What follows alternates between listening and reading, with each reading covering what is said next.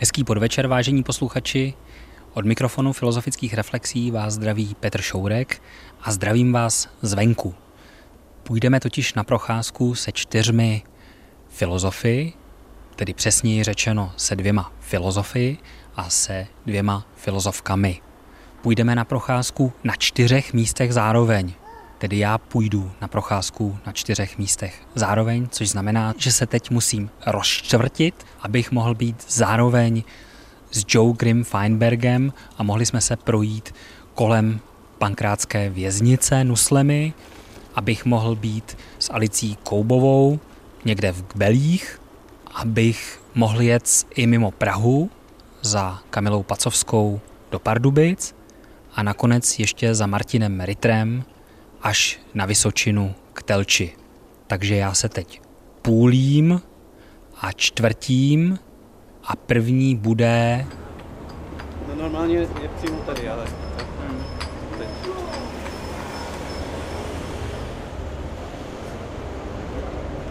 Já jsem vyrostl v malém městě v Ohio, ale potom jsem bydlel taky v malém městě v štátě Iowa a pak docela dlouho v Chicagu. To jsou docela, i když to je celý ten region Midwest, ale poměrně odlišné místa, o, samozřejmě velké město Chicago. A Tam se chodí?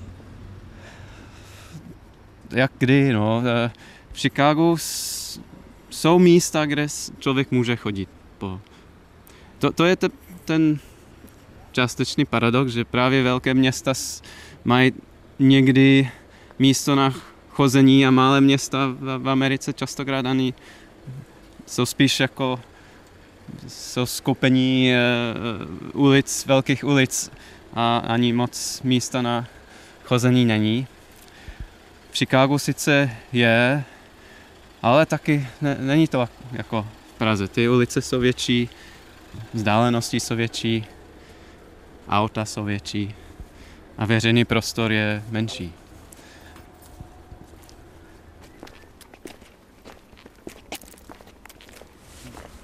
Je to taková tady tajná cesta. Já jsem ji sama objevila až po několika letech tady mého působení. Pak jsem zjistila, že tady hned za barákem máme ukrytý poklad, protože jsem přesvědčená, že to je prostě nejhezčí místo v Pardubicích. Tady ta jako kratičká cesta od katedry filozofie Klaby. Tak vlastně tam vede. Tak a tady, tady doprava a už slyšíme ptáčky. A už jsme, už jsme v lese. Vybíháte pravidelně z eh, katedry filozofie uvažovat do lesa? Eh, Vybíhám, ale ne uvažovat. Občas jsem chodím běhat tady tou cestou, ale já vlastně nepracuju za chůze, takže když už eh, se jdu někam projít, tak spíš abych nepracovala. Člověk může chodit častokrát v těch velkých amerických městách, ale člověk cítí, že to není pro chudce postaveno. Že sice člověk tam je, může být, ale přednost mají auta a když to, to je prostě odcizující. Chodit na místě, kde víš, že tam nemáš být. Tohle je jedna z variant, kde vyrazit na procházku. Máte varianty. Jsou varianty různý, no. Taková třeba Adornovská varianta a potom je třeba Patočkovská varianta. Ne, jsou varianty podle eh, jako obtížnosti eh, toho, co si můžeme dovolit a vzhledem tomu, že máme víc rozhovor, tak tohle je ta eh, přijatelná, že se dá jít a u toho mluvit. Ano, když se zadýcháme, tak se můžeme na chvíli zase zastavit. Asi se zadýcháme, že zakapeme dlouho do kopce, jsme na Vysočině, tady jsou všude kopce. Je to ten kraj, kam jezdil Franz Kafka na za strýcem, ne? Tady. Aha, jezdil do Třeště, no. Napsal tam, víte, co tam napsal? Ne, netuším. Napsal tam venkovského lékaře. Alice, tam je nějaká chůze? Jo, tak tohle je uh, jedna z hlavních scén um, filmu Wendersova o Pině Bausch, ve které celý ten, celá ta skupina lidí eh, celá ta, celý ten ansámbl vlastně kráčí a repetitivně opakuje čtyři základní um, gesta, to je jaro, léto, podzim, zima. A jenom tou chůzí, která je repetitivní a provázená opakovanýma gestama a zároveň specifickým úsměvem v obličeji dávají najevo nějaký druh pojetí, rytmicity času a chůze jakožto něčeho, co přináší jenom opakování. Procházka je chvíle, když člověk může ještě nějak žít se svými myšlenkami, ale nebýt v tom úplně sám. Může konfrontovat své myšlenky i s, s vnějšími vněmi a to velice pomáhá. Když jsem přemýšlela o tom zadání, když se mě ptal na to, jakým způsobem filozofové filozofují o chůzi, tak jsem se dostala do um, takového spíš um, negativistického postoje k těm autorům, kteří o chůzi píšou a který chůzi do určitý míry romantizují nebo se jí snaží nějakým způsobem zmocnit eh, tím, že ji povýší na exkluzivitu, který jsou schopni jenom oni a ještě jeden člověk, jak píše Toro například, že se setkali jen asi se dvěma lidmi, kteří se vyznali v umění chůze. Stejně tak Frederik Gross, když píše o takovém jako specifickém propadnutí se do mysteria prezentnosti, tak eh, mně přijde, že v těchto chvílích je, se ta filozofie nějak snaží uh, dostat pohybu, ale bez toho, že by mu dala dostatečný respekt. Kdežto Pina Bauš mám pocit, že s chůzí pracuje úplně jinak a tu chůzi studuje ve všech různých jejich podobách. To, že ve druhém ve druhém případě vidíme chůzi, kdy muž doprovází ženu, jdou vedle sebe a ta žena najednou prostě jednoduše spadne. Tohle pro mě eh, chůze, která je naopak eh, nemá tu repetici, přestože vidíme, že se tam opakuje nějaký gesto, tak ten pád je přerušením právě nějakého jakoby dlou, opakovaného toku. A to, že pád eh, následuje chůzi a chůze následuje pád, že je tam nějaká vzájemnost dvou lidí, kde ten vlastně chlap umožní té ženě pokračovat v chůzi, která je možná eh, bezcílná, ale přesto je s ní ve chvíli, kdy už nemůže dál, tak je taky vlastně jiná analýza chůze, nebo jiná analýza chůze životem a to mi na tom přijde fantastický. Já jsem byla hrozný chodivec, když jsem byla student. Mám to spojené s takovým tím, jakoby s tím dospíváním, s tím sebeuvědomováním si, kdy člověk, s tou dobou, kdy člověk potřebuje strašně moc o sobě furt přemýšlet a kdy samozřejmě jako se, se prochází s někým, protože v té době na to máte čas a chcete to dělat, tak si pamatuju na několik jako neuvěřitelných procházek, které skončily tím, že jsme nachodili jako desítky kilometrů, protože jsme s tím mým adolescentním kamarádem prostě měli potřebu strašně dlouho mluvit. A, ale myslím, že to patří k, patří k určitému věku středoškoláků a vlastně i vysokoškoláků, že, kteří si ještě strašně potřebují eh, ujasnit, kdo jsou, jaký mají názor na svět, na Boha, na, na politické otázky a, a většinou se to děje tak, že prostě někde randěj a kecaj. Že? Když se podíváš na Lilies of the Valley, tak tady, tady je úplně jiný pojetí chůze, kdy se právě dostává ta tanečnice do úplně krajní polohy destability, nestability, kde je to opravdu zadržovaný pád.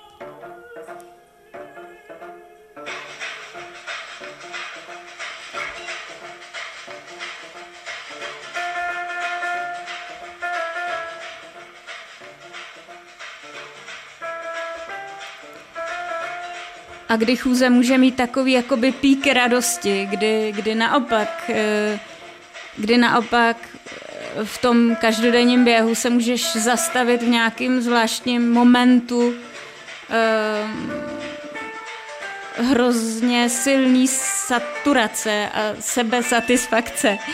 A zase možná skrze, skrze vztah s druhým. Ten druhý člověk v tom je ten velký vklad, že nejenom, že vás může poslouchat a souhlasit, ale taky s vámi může nesouhlasit, případně eh, s vámi může jako hodně nesouhlasit a hádat se s vámi, tím pádem vás vlastně provokuje k tomu, abyste ty vlastní myšlenky, které jsou třeba někdy hloupé, u mě většinou, tak abyste je trošku jako upřesnili nebo promysleli, revidovali, a tím dochází za prvé k tomu, že tomu druhému lépe porozumíte a sobě taky, ale také hlavně k tomu, že to vaše vyšlení je pak lepší. Takže ta konfrontace s tím druhým člověkem v tom dialogu, i když se chodí, eh, je velmi, velmi cenná. Pokud má odvahu vám oponovat, což taky ne vždycky se stává,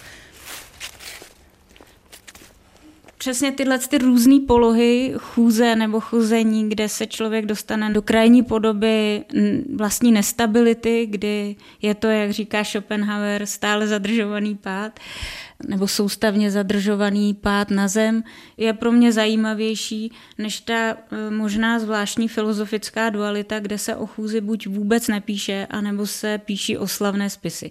Protože když se podíváme na všechny historické e, texty o chůzi ze strany filozofů, tak jsou vždycky bohužel jenom oslavný a to už prostě vzbuzuje základní podezření, co je zatím za symptom.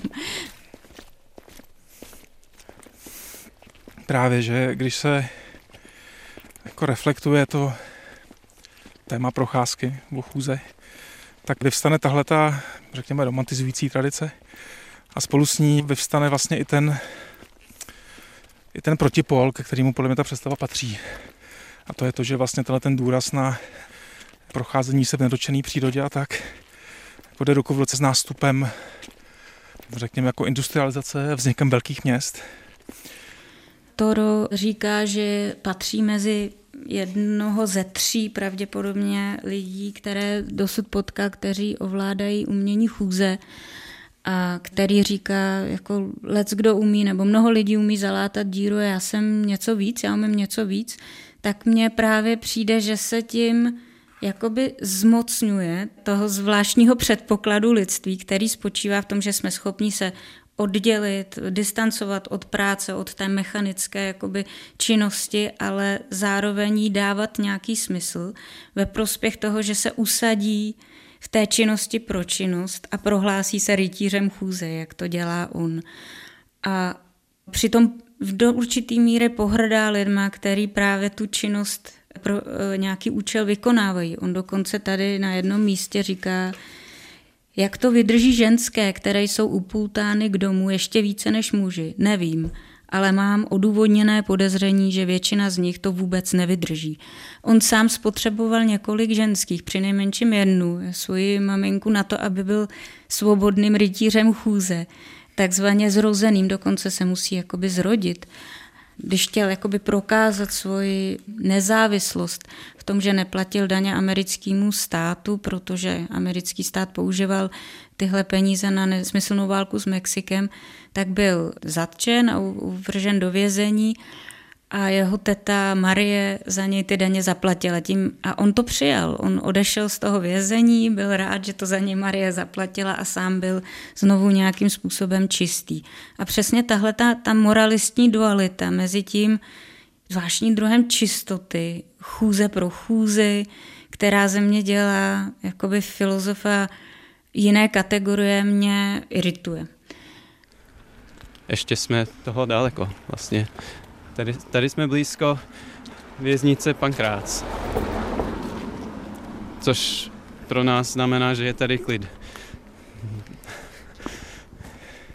Vlastně Benjamin je samozřejmě taky autorem, pro kterého je ta procházka, procházení se eh, důležitá, ale vlastně ne v té perspektivě jako tělesný a řekněme přirozený, ale v té perspektivě toho města vlastně jako známá figura toho jako flanéra, kterou přijímá od Bodlera.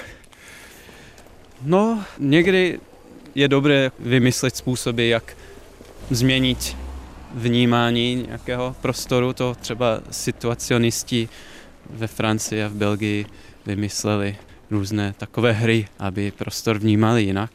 A já to úplně takto nedělám, možná, že mě tak ťahá prostě zvědavost. A téměř vždycky najdu něco, co mě, co mě prostě tahá nějakým směrem. Takže to není, že bych nevědomně jen chodil, ale prostě něco, něco mě osloví a jdu za tím.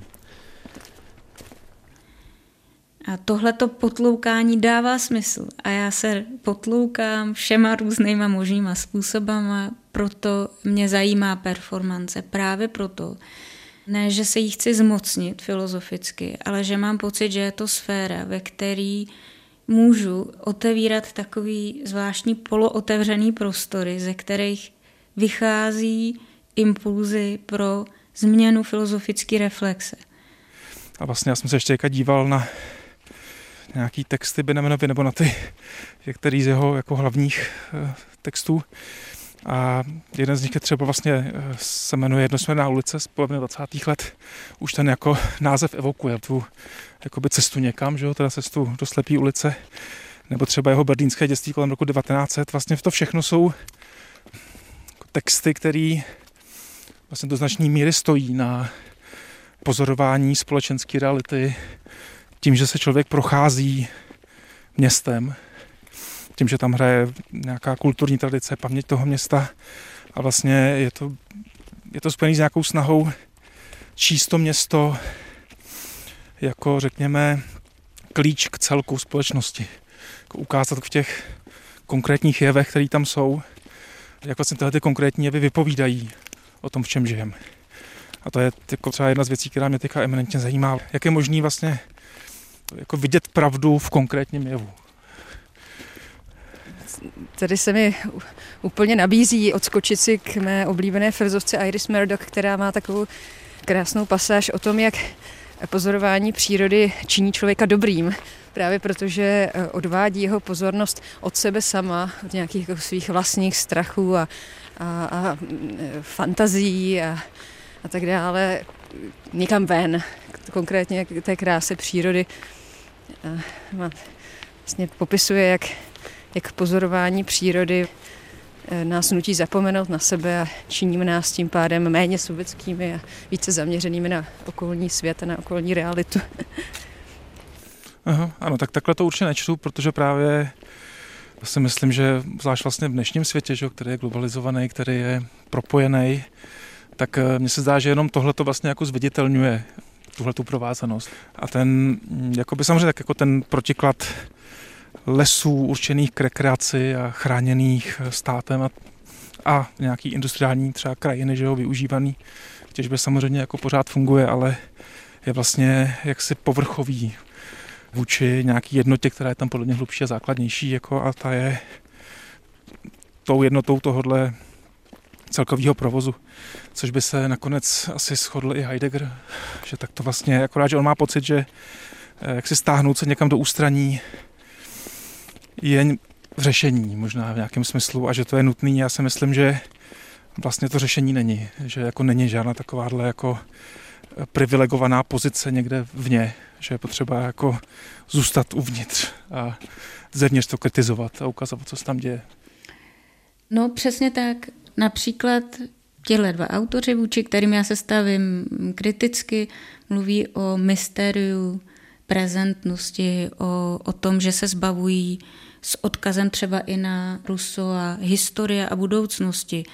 A mně v tomhle případě přijde, že se ta chůze natolik takzvaně očistí, že z ní nezbyde nic, co jakožto herní aktivita může proměňovat právě všechny civilizační procesy, může vstoupit do toho, že se může proměnit akademická sféra, může se proměnit způsob filozofování. A tímhle rozštěpem na mystérium a nějakou jakoby kompetitivní upadlost nedosáhneme ničeho jiného než právě nějaké hierarchie moci a hledání toho, kdo je z nás pravdivější a, a má blíž k esencím bytí nebo pravého života. To je pro mě hrozně hluboce nezajímavý. protože to nemění naši skutečnost.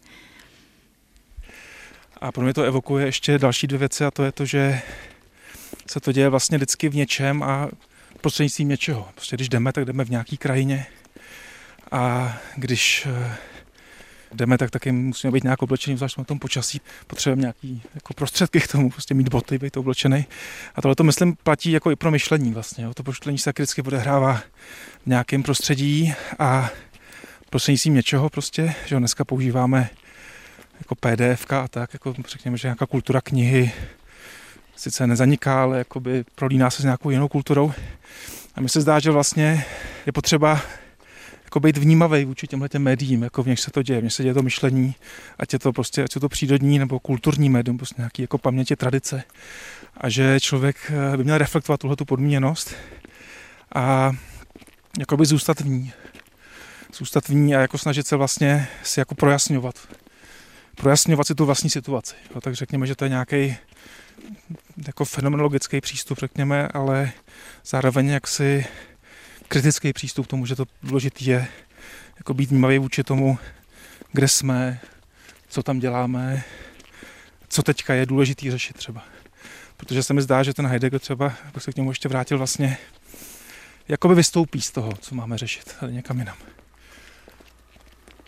To znamená, že tam se ztrácí pro mě nějaký druh skromnosti vůči, vůči právě té zvláštní nediskurzivitě, která ale není mysteriózní. To je prostě něco, co je právě součástí každodennosti, že nemůžeme rozumět všemu, ale můžeme tomu nabídnout ovlivnit náš způsob myšlení. A ta diskurzivní touha zmocnit se i těchhle z těch nediskurzivních počátků skončí tím, že se píšou knihy o chůzi jakožto mystériu. A potom se to mystérium postaví zaprvé do strašně vysoké podoby, do nějaké podoby transcendence, ale zároveň se tam ten autor k tomu postaví sám, takže je jakoby sjednocen s tím transcendentálním zdrojem eh, myšlení nějakým způsobem. Tohle mi připadá ale jako nejvěrohodnější popis Heideggera. Jo, tak ano. Eh, jo. Heidegger je určitě jeden z dalších eh, grandiozních myslitelů. No vy pořád chcete při tom procházení přemýšlet. Já se tomu pořád bráním. Ale určitě, pokud, pokud teda se se mnou budete souhlasit, že součástí jakéhokoliv přemýšlení, ať už třeba o vlastním životě, o vlastních dětech nebo o vlastním pracovním týmu je nějaká představivost, konec konců jakékoliv hledání řešení vyžaduje akt představivosti, tak ta představivost je vždycky podnícena něčím, co přichází zvenku, se mi zdá. Pokud teda při nejmenším eh, ty vnější podněty mohou, mohou pomoci představivosti, takže, takže určitě v tomhle smyslu ta otevřenost, ten pohyb, že jo, nám se tady mění scenérie, nabízejí se nám tady nové a nové podněty, které jsou do jisté míry nahodilé, že my jsme si je tady nevybrali, tak, tak vlastně se mi zdá, že jo, že ta inspirace, nakolik kdo přichází do myšlení, tak určitě, určitě je pro něj důležitá. No já mám spíš tendenci chodit každý den jinou trasou, což každý má jiný způsob chození. Je známe, jak třeba filozof Immanuel Kant chodil každý den přesně stejnou trasou a viděl stejné věci a to byl, to byl jiný typ přemítání nebo, nebo možná uklidnění. Já, no někdy máme to znamená, že Immanuel Kant podle vás byl ten, kdo vlastně nechtěl, aby ho ty věci, které potkával během té procházky, nějak rušily, aby vlastně zůstal uvnitř toho myšlenkového pochodu, maximálně se trochu vyvětral, když to vy se chcete konfrontovat s těmi novými skutečnostmi venku. Řekl bych to tak. No. Jako, je sice pravda, že Kant moc eh, o tom ne, nehovořil, že jako, jak, o čem přemýšlel, na rozdíl třeba od jiných filozofů, jak byl Rousseau eh, nebo Kierkegaard, kteří mnoho o tom psali, jako o čem přemýšlejí, když, když někam chodí. Ale možná právě proto jsou filozofové typu Kanta, kteří spíš chodí pro cvičení, pro relax, pro, nebo proto, aby mohli nemyslet na nic, nebo nemyslet na nic jiného, nemyslet na ten prostor, ale mít prostor pro vnitřní přemýšlení. Říká se, že i Wittgenstein chodil v, jednom, eh, v jedné místnosti a přemýšlel hodiny, nic neříkal a nemyslel patrně o té místnosti, ale pomáhalo mu jen prostě chodit. Ale jsou jiní, kteří skutečně chtějí ty vnější podněty věmy. A, a jo, asi, asi bych patřil spíš k těm, kteří chtějí něco, něco trochu jiného vidět, aby něco mě překvapilo, abych objevoval něco jiného. Častokrát, i když vidím tu samou ulici, možná si všímám, že jsem tady nebyl dva roky a už je nový, nová stavba nebo pomalovali uh, zeď a, a město se mění a, a jsem si to nevšiml. Dalo by se něco z toho odvodit pro ten způsob myšlení těch filozofů, protože má tedy vlastně něco Wittgenstein společného s Kantem a na druhé straně ti romantičtí myslitelé. Vlastně vy se trošku tak řadíte do té romantické tradice, by se skoro řekl. Tak, tak snad jo, jako to, to je možná hypotéza, kterou bychom mohli ještě, eh, ještě no, nechme tramvaj projet. A je to ty hypotéza, která, kterou bychom mohli ještě kontrolovat, eh, testovat, mít větší eh, vzorku, ale, ale možná se dá říct, že ti, kteří, pro které nejdůležitější je nějaký čistější sled logických myšlenek, oni potřebují nebo cítí potřebu nějakého klidu, narušené prostředí pro chod myšlenek. A možná je jiný typ filozofa, který chce vyrazit do světa a konfrontovat myšlenky s tím, co přijde a kteří možná, možná taky máme obavy, že jako třeba sám bez pomoci světa ne, nenajdu tak šikovné myšlenky, jak, jak měl Kant nebo Wittgenstein, ale svět mi pomůže k tomu, abych, abychom spolu něco vymysleli. Je to takový ponor pro mě. No, je to pro mě ponor a hlavně, hlavně Tedy i to zveřejňování těch výplodů je, myslím, podřízeno docela velkým kritériím na to, jako, na tu propracovanost, jasnost výstupu, který teda někdy vystoupí ze mě. Ale já jsem říkala, že se opatrně hlásím k té tradici, protože samozřejmě to je obrovská tradice, že to celý anglosaský svět plus že spousta evropských pracovišť také dělá něco jako analytickou filozofii a samozřejmě tím, že je to veliké, tak je tam spousta variant, spousta autorů, velká flexibilita. A já trošku jsem teďka skeptická vůči tomu mainstreamu, protože ten se mi zdá už dospěl do takové uh, míry uh, technického jazyka, takového jako až umělého vytváření problémů, že se mi chce trošku se distancovat od toho mainstreamu Myslíte, že by šel udělat i takový obrácený, možná by to byl spíš psychologický experiment, že bychom naopak chodili způsobem jako Kant a Wittgenstein a proměnilo by to náš způsob přemýšlení? To je dobrá otázka. To asi posluchači teď by nechtěli slyšet dvě hodiny ticha, ale možná příště, když budu něco muset psát, zkusím, jestli to mi ne, jestli z toho nevznikne nějaký, nějaký jiný text, než bych psal z jiné chůze. My jsme teď už prakticky obešli, my jdeme také takové kolečko, protože už jsme prakticky obešli pankrátskou věznici. Ano, je to tak a vlastně teď už, už jsme taky kolem vozovny Pankrác, kde se schovají tramvaje na konci každého dne. I když otevřeme oči, nemusíme ještě vidět to, co před námi stojí. Jsme zvířata ovládaná úzkostí. Naše mysl je neustále činná a vytváří úzkostlivý, obvykle do sebe zahleděný a často lživý závoj, který částečně zahaluje svět. Naše stavy vědomí se liší co do kvality, naše fantazie a snění nejsou triviální a nedůležité, naopak, jejich propojení s našimi energiemi a schopností volit a jednat sahá hluboko. A jestliže záleží na kvalitě vědomí, pak cokoliv, co proměňuje vědomí k větší nesobeskosti, objektivitě a realismu, musí být spojeno s cností. Takže procházka je spojená podle Iris Murdoch se ctností. Ano, stáváme se lepšími. Pokud koukáte taky mimo ten mikrofon. Jak proti nám jde maminka s kočárkem, tak nás to činí lepšími, méně sobeckými pravděpodobně. A, ano, ano, zdá se, zdá se. Asi bychom to museli trošku víc interpretovat, ale je to tak. Tak já ještě přečtu jeden odstavec, ještě jeden, odstavec. jeden s, tím, s tím příkladem, jestli můžu. Začnu výkladem o tom, co je v našem okolí snad nejzjevnější příležitostí pro odsobečťování a co obecně nazýváme krásou. Krása je vhodné a zavedené jméno pro něco, co je sdíleno uměním i přírodou a co dává celkem jasný smysl myšlence kvality, zkušenosti a změny vědomí. Dívám se z okna v úzkostném a roztrpčeném rozpoložení, netečná ke svému okolí, protože dumám například nad nějakou újmou, kterou utrpěla má pověst. Pak náhle spatřím třepetající se poštolku. V jediném okamžiku se vše změní.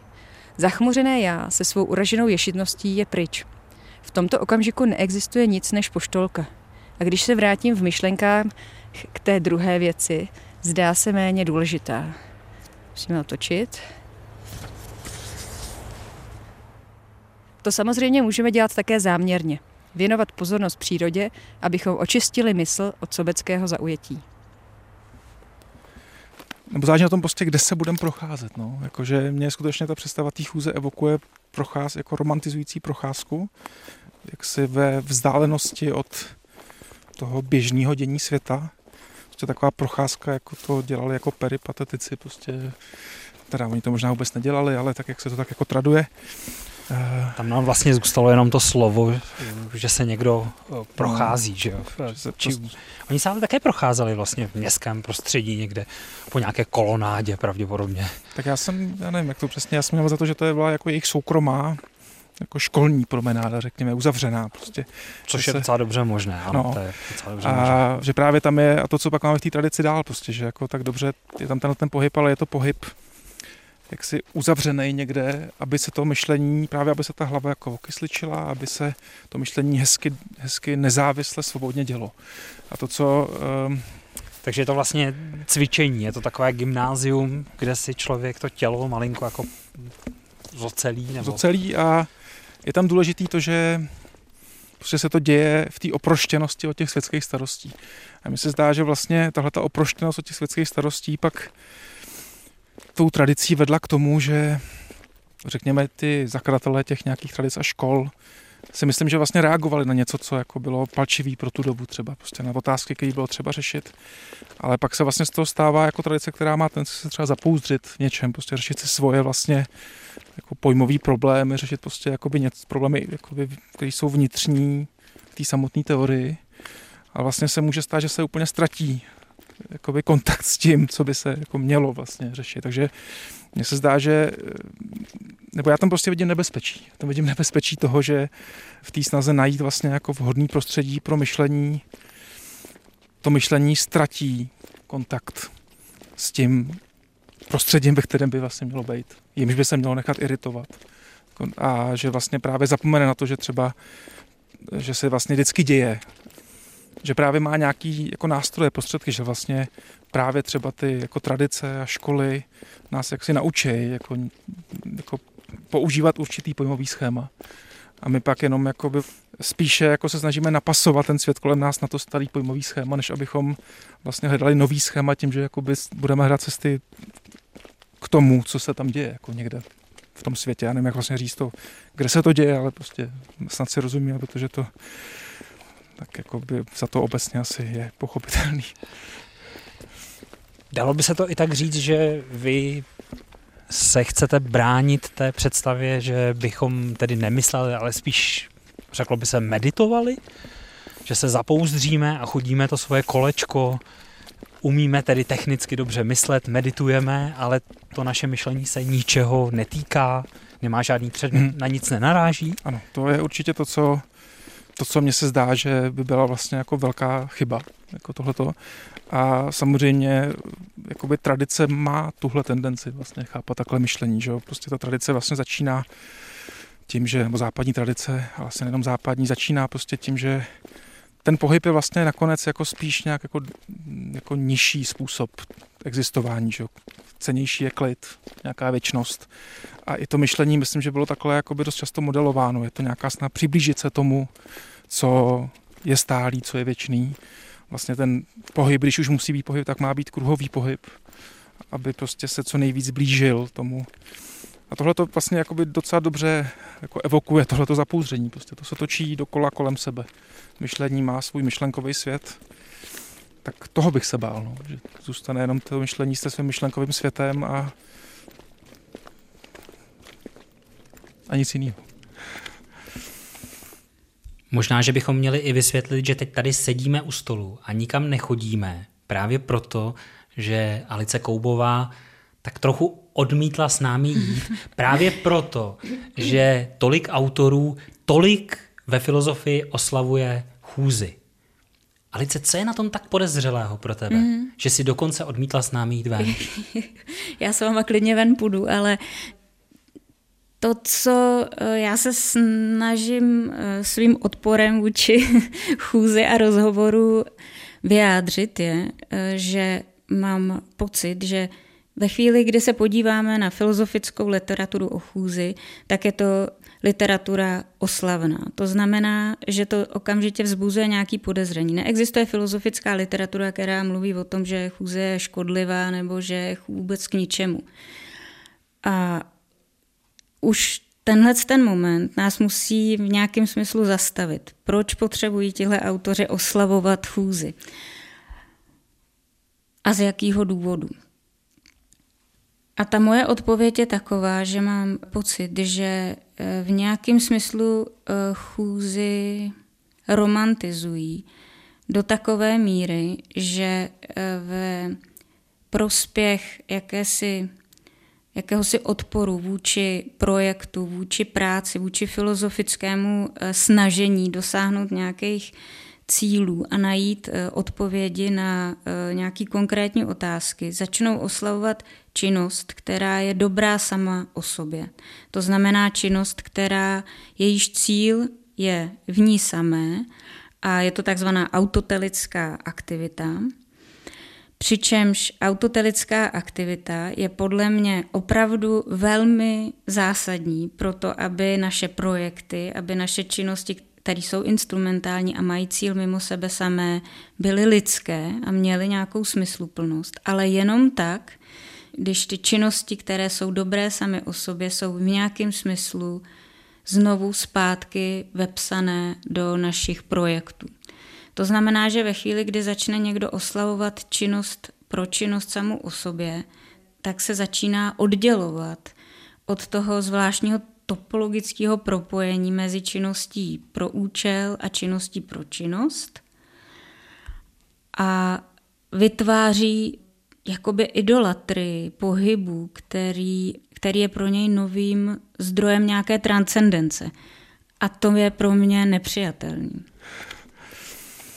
Takže já si myslím, že to myšlení by mělo být vlastně jako reaktivní v tomhle smyslu. Mělo by reagovat, to znamená, že by samozřejmě ono nemůže a nemělo by odvrhovat ty svoje nástroje, který má, tu svoji tradici, kterou má, ale mělo by podobně jako se snaží reagovat na to svoje prostředí, nebo na, podobně jako se celý člověk snaží reagovat na prostředí, ve kterém žije, tak to myšlení by mělo si uvědomovat, že vlastně eh, jako samo už je podmíněno nějakou tradicí, nějakýma schématama a snažit se vlastně bránit tomu, aby tyhle ty schémata jako nebránili tom jako vidět svět.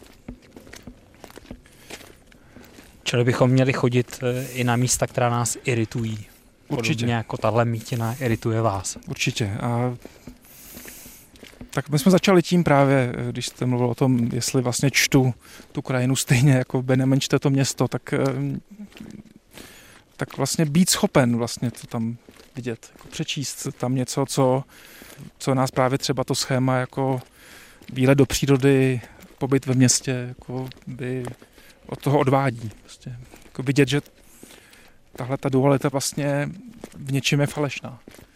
Protože i ta příroda je prostoupena eh, něčím nepřírodním, jako a dost jako naléhavě a dost jako intenzivně. Tak to byla příroda podle Martina Ritra. Prostoupená velmi intenzivně tím. Čím vlastně? Čím, no? Uh,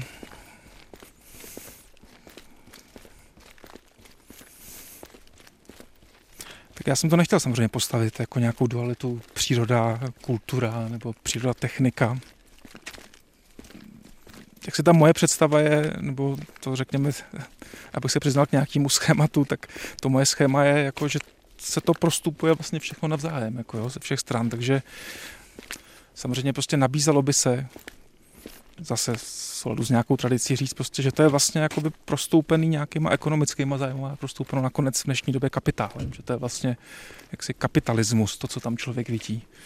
Ale to je prostě jedno možné čtení, jako ke kterému já se jako který nejsem ochoten podepsat jako bez výhrad. Prostě mě spíš zajímá tohleto jakoby neustálý, jako ta možnost to prohlížet. Dobrý, den. Dobrý večer.